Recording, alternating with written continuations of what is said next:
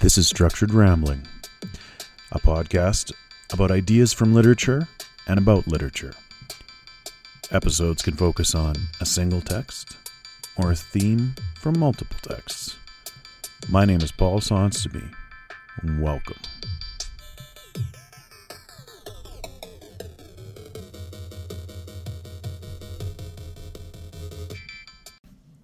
Hello, welcome to the Structured Rambling Podcast, one of the few podcasts this week you will listen to, made by a Canadian not de- debating the purpose of the monarchy. Well, I don't even know, but I'm guessing. Do you want to know my opinion? Too bad. That's not what I'm talking about.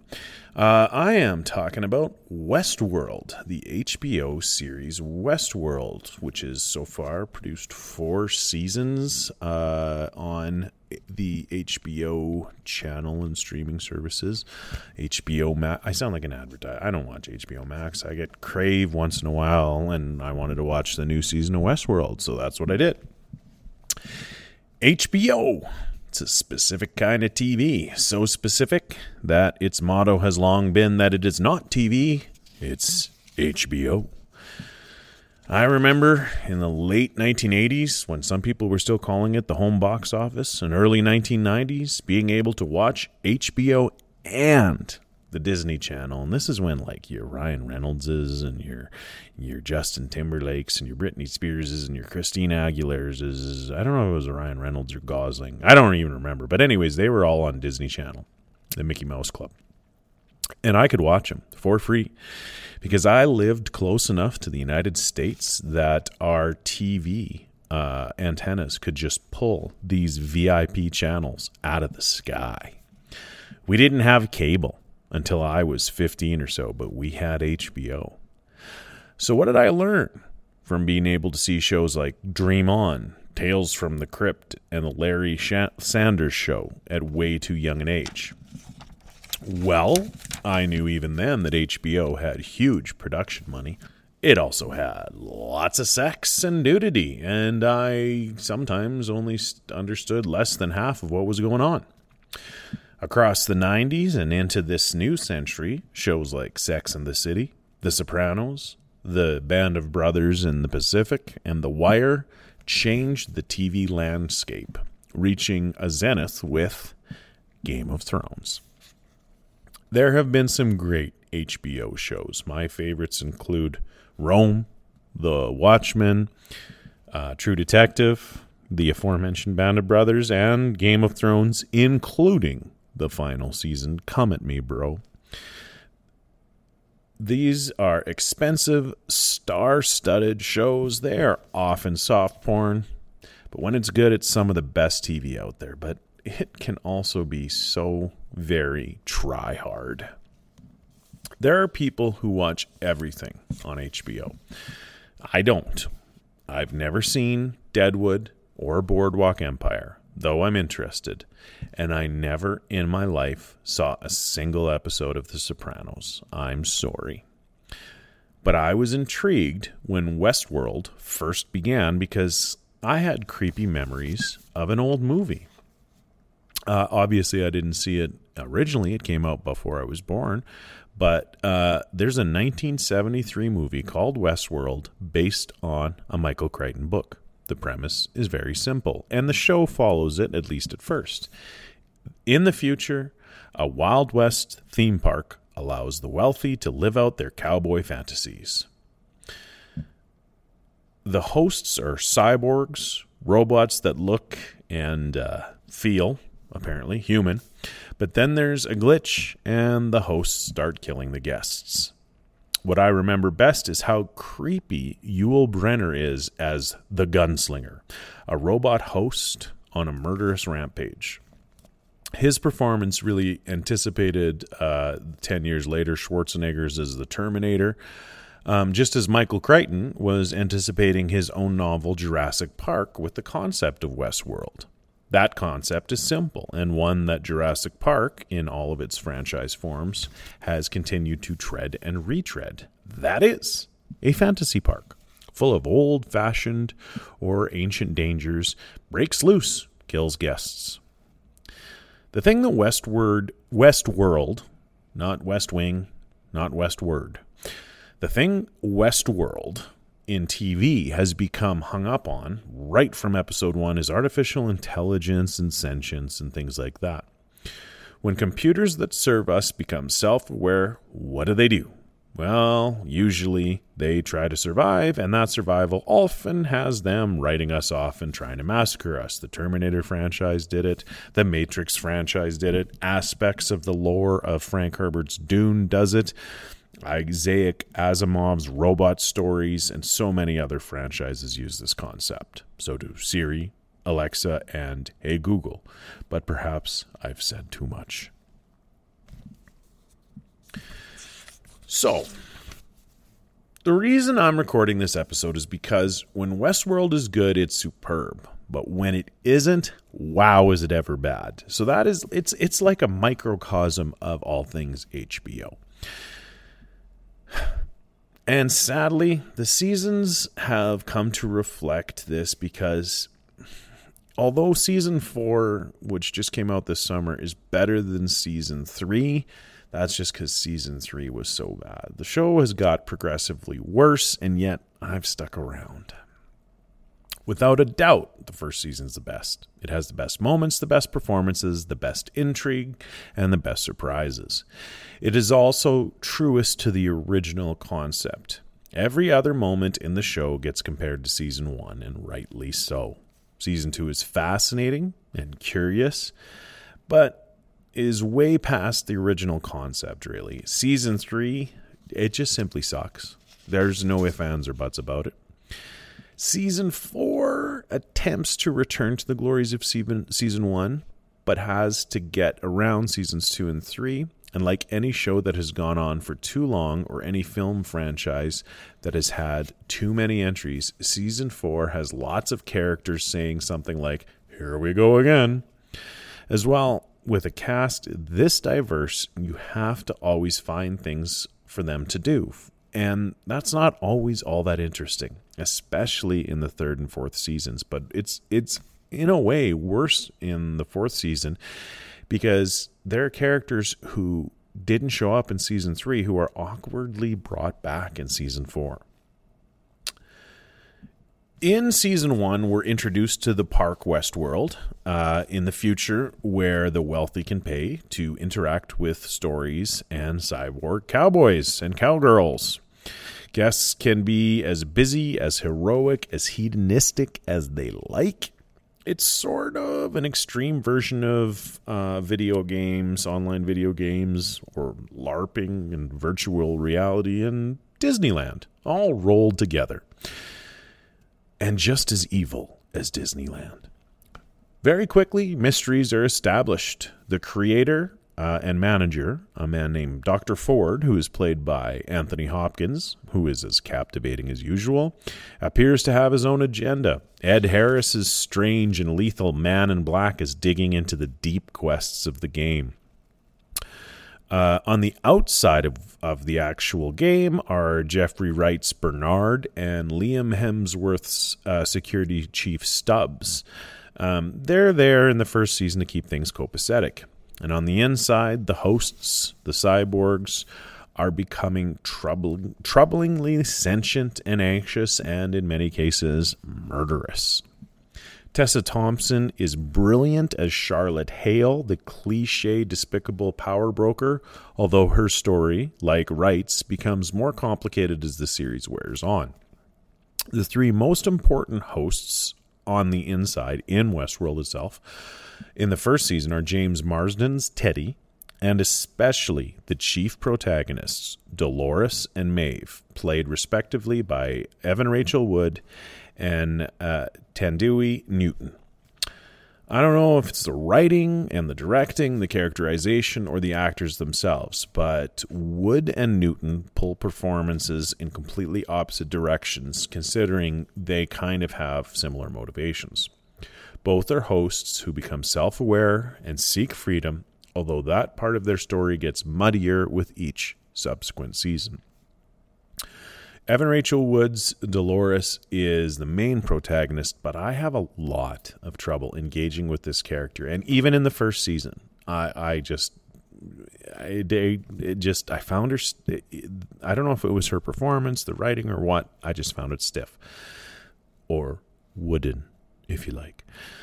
The oh, now I'm gonna have to make a Wright joke about Jeffrey Wright. Uh, I'm not gonna do that. I, I'm not gonna pun. So let's just call it stiff. Uh, the performance is so stiff, so breathy. Uh, most of the actors in this show uh, perform like she does slowly, over dramatically, and with big sighs. And this seems to be a common thing in a lot of the dramas on um, HBO. This is well, and on TV f- on a whole. This was what makes Hopkins so good. This is what makes Peter Dinklage so good in, in Game of Thrones. Is they break out of that whispery norm. Like I, I really liked um, Kit Harington as Jon Snow. But how often does he talk in a way that doesn't sound like this?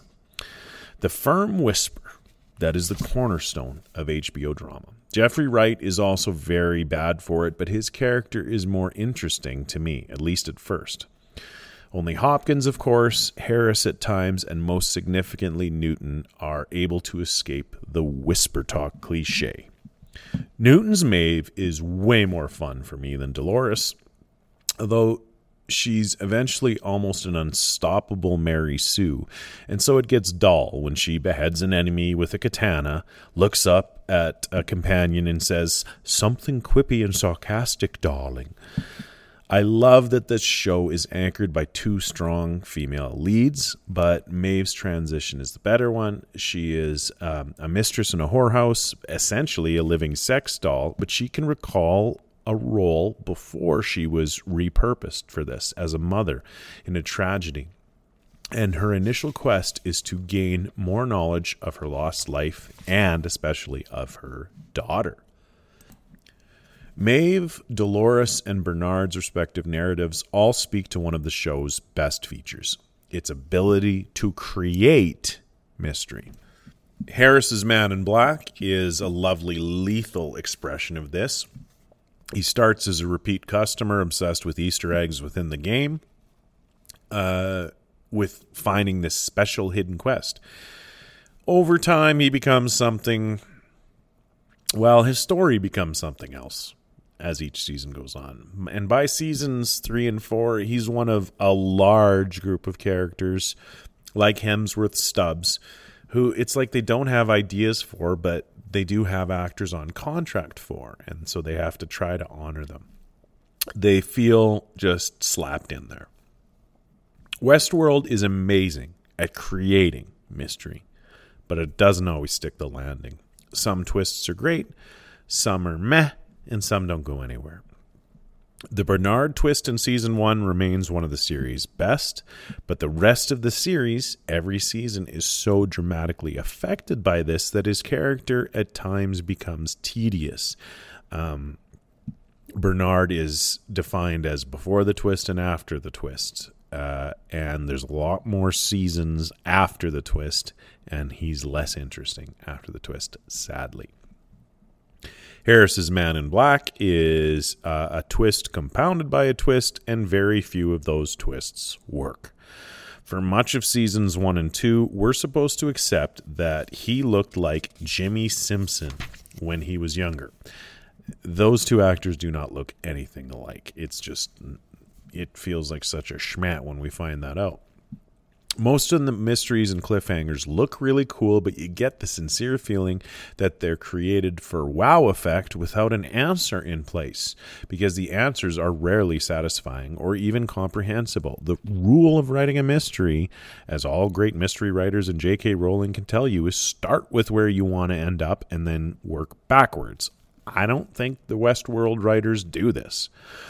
All the various narratives and mysteries of season one essentially work even if the whole season ends up with a cliffhanger that all of season two is spent explaining and defining.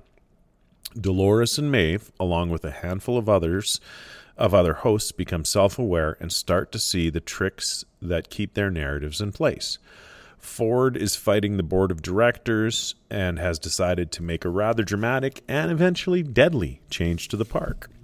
Many of the individual stories are less satisfying, but the Ford twist sets up the second season and basically um, it powers through it. The second season reflects mostly the second half of the 1973 film when the park turns on its guests. I don't like this as much as season one's intrigue, but at the end of the day, season two has some great moments of messing with what you think is going on at what time, and it does keep you guessing. It also introduces a Japanese world, showing that Westworld can have a bigger overall experience. This is sometimes not exploited, and sometimes it shows up it gets way too philosophic and tragic by the end of season two. But one aspect the show uh, that the show is interested in exploring is the age old question of what constitutes life. Does consciousness constitute life? This is an old trope when AI becomes self aware and it interferes with human life. This is this is a concept in Asimov's robot novels uh, with their rules and their questions. Season two ends with such finality, I was surprised when season three was even released. I was even more surprised with where it went. Many characters are written out, though the man in black is put in in a ridiculously ham fisted way, in my opinion. Aaron Paul is added as a character who doesn't add much. He's there for us to sympathize with in seasons three and four, but he, you know, it doesn't do much for us. Dolores and Maeve are on a James Bond or John Wick level of invincible in seasons three and four. But worst of all, there's no Westworld in the third season of Westworld. There's a brief fascist Italy world, but this season is about the world that created Westworld, the near future. And there there's heaps of AI navel gazing and us versus them. Season 3 sucks and I thought it killed the show, but I'm a sucker, and I showed up for season four after I saw the previews. I know, I know, I'm a sad human. Season 4 is a desperate attempt to return to some of Season 1's glories. Westworld is now Mobster World, ignoring that Chicago, like Japan, is East. But I'll give them this much credit it's not a reboot. Season 3 lingers, especially in the robot survival vein. But many of the characters and actors from seasons 1 and 2 who were written out or destroyed or killed are brought back, and not very smoothly.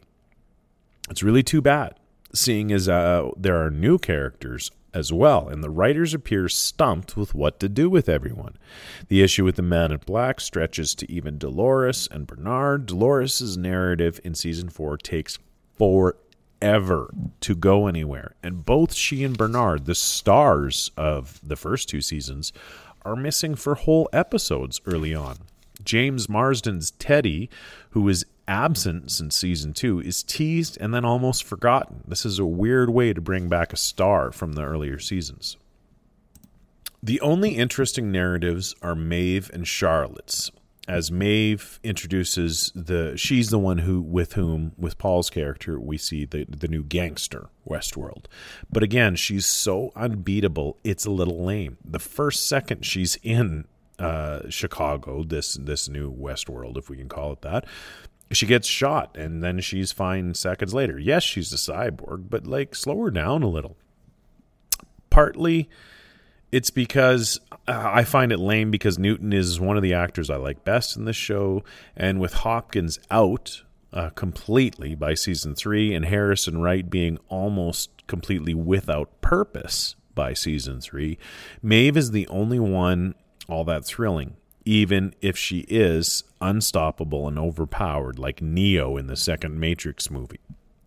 Thompson's Hale is she's she gets a cool narrative, but after season 3 um, she's underused and and she was underused even before that, so it's hard to engage with her. Almost the rest of the cast, including the new characters, appear to be there to deliver exposition to, to tell what's going on. And one feels sorry for Hemsworth and Paul as they're at best trying to pull away from the thousand mile stares and whisper cliches that Wright and Wood mire their performances in. One of the consistently best things about the show, though, is the music. No shock, as it's composed by uh, Ramin ja- Djawadi. I think that's how you say it. The, he's the genius behind the Game of Thrones uh, music. The main title of Westworld is every bit as catchy as his one for Game of Thrones, but the coolest part is how he takes popular songs of the past 30 years and converts them to instrumental pieces.